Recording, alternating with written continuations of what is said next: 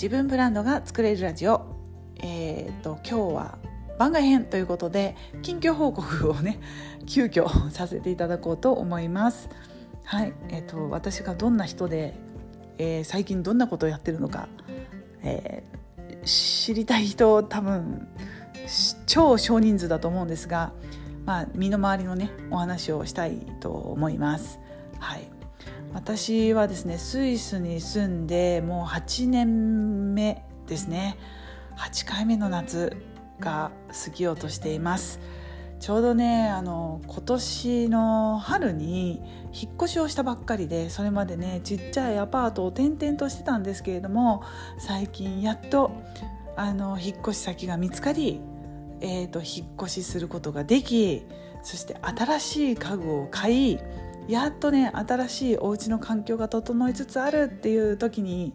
まあね結構1月からずっと毎月どこかに旅行に行ってるんですよね。おうち時間をゆっくりあの楽しむ間もなく、えー、と旅に出ていたんですけど、まあ、今月はね、えー、とシンガポールのセミナーという大きな大役を任されまして、えー、と私はコミュニティプロジェクト F という企業コミュニティにあの入ってるんですけど、えー、とそのねえー、大きい150人が集まるセミナーのあのイベント総括をやらせていただいてでそれが、まあ、7月のビッグイベントだったんですけどそれが終わってもう間もなく帰ってきて2日後にはですね私は今、えーと、スイスのイタリアの国の近くにあるサンモリッツというあの高級リゾート地があるんですけどそこにあの移動してまいりました。毎年ね、えーと、夏と冬にあの旦那さんが働いている今富裕層のファミリーがいるんですけどそのお家がねあの別荘があのいくつか、まあ、世界中にいくつもあるんですよ金持ちは。でそのお家にまああの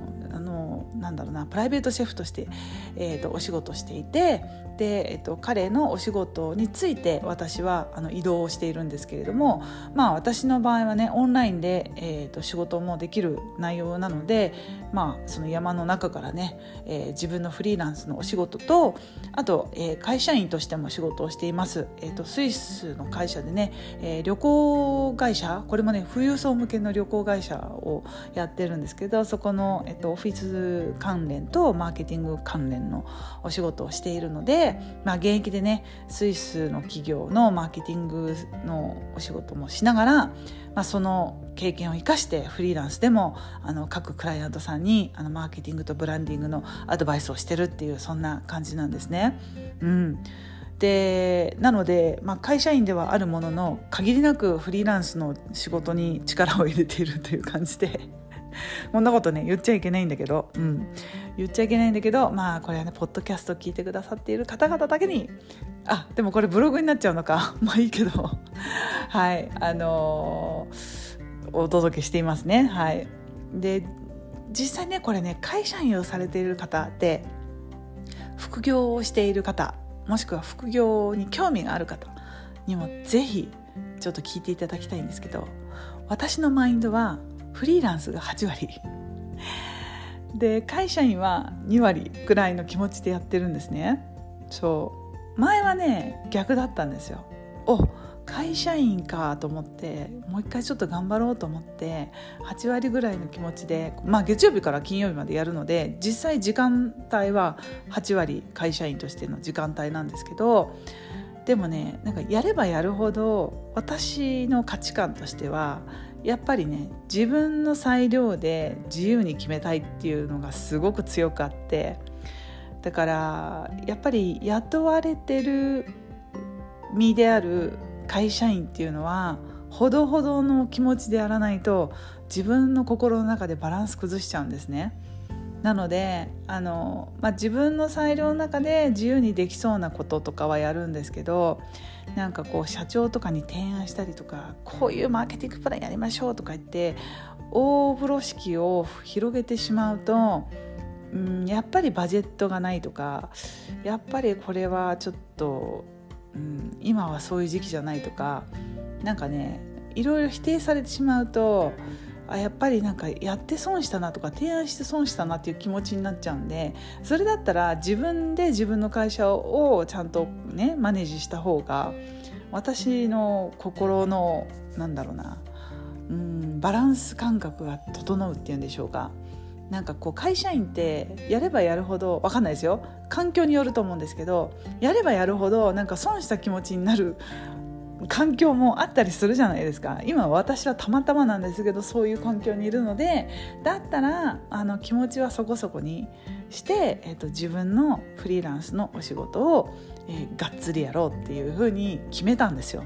そうしたらもう私の心の向き方はいつも矢印はフリーランスでお客様のために何ができるかとかこのお客様を勝たせるために自分はどんなアイデアを持ってこれるかっていう視点にぐっと変わったんですよね。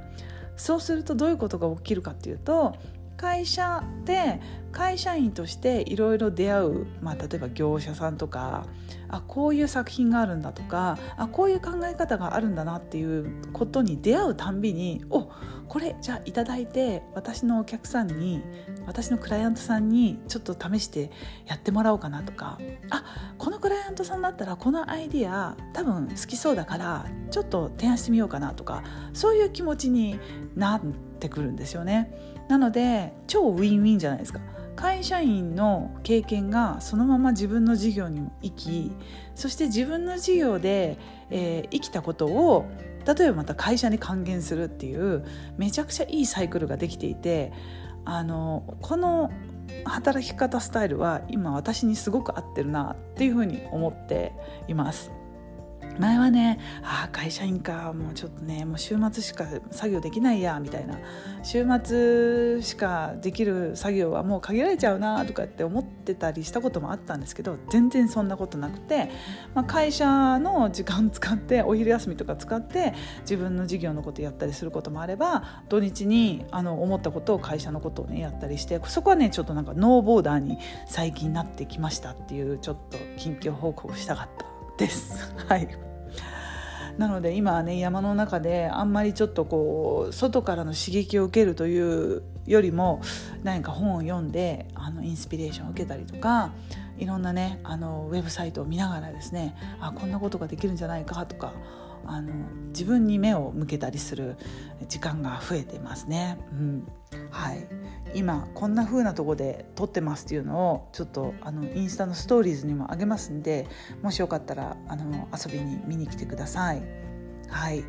ということで私の近況報告は会社員とフリーランスの二足のわらじで頑張ってますっていうお話でした。あんまりね私会社員のアピールをしてなかったなと思って。うん。なんか実はこんなこともやってるんですよっていうふうなこと言ったらあの結構皆さん参考になりますって言ってくださったんで改めてこうやって音声に撮ってみました。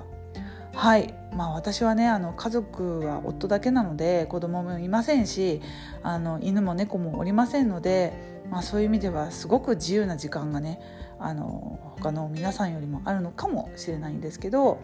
まあ、その分会社員というあの拘束時間があるという ところでですね。はい。まあでもね会社員やりながらママをやってる方もいらっしゃいますもんね。本当にあのバイタリティのある人たちは見習いたいなと思いますよね。そして女性はやっぱりねマルチタスクが得意な人が本当に多い。そしてマルチタスクがあるからこそなんか全てがねうまく、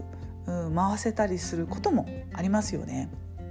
うん、なんかこう一つのことでグーって深くやる人もいるし、まあ、そこはねあのパラレルに同時進行で複数のタスクをこなせる人もいますし、まあ、それは人それぞれということで私はどっちかというと後者になるのかな、うん、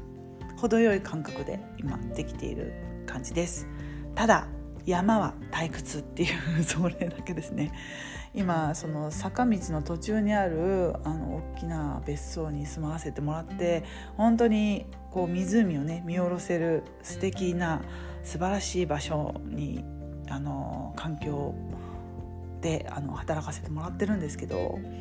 うん、でも早くシティに帰りたいっていうのが 今日の感想です。ということでまた緊急報告やりますのでぜひぜひ聞いていただけたら嬉しいです。今日も最後まで聞いていただきありがとうございました。また次のおせいでお会いしましょう。またね。チュース。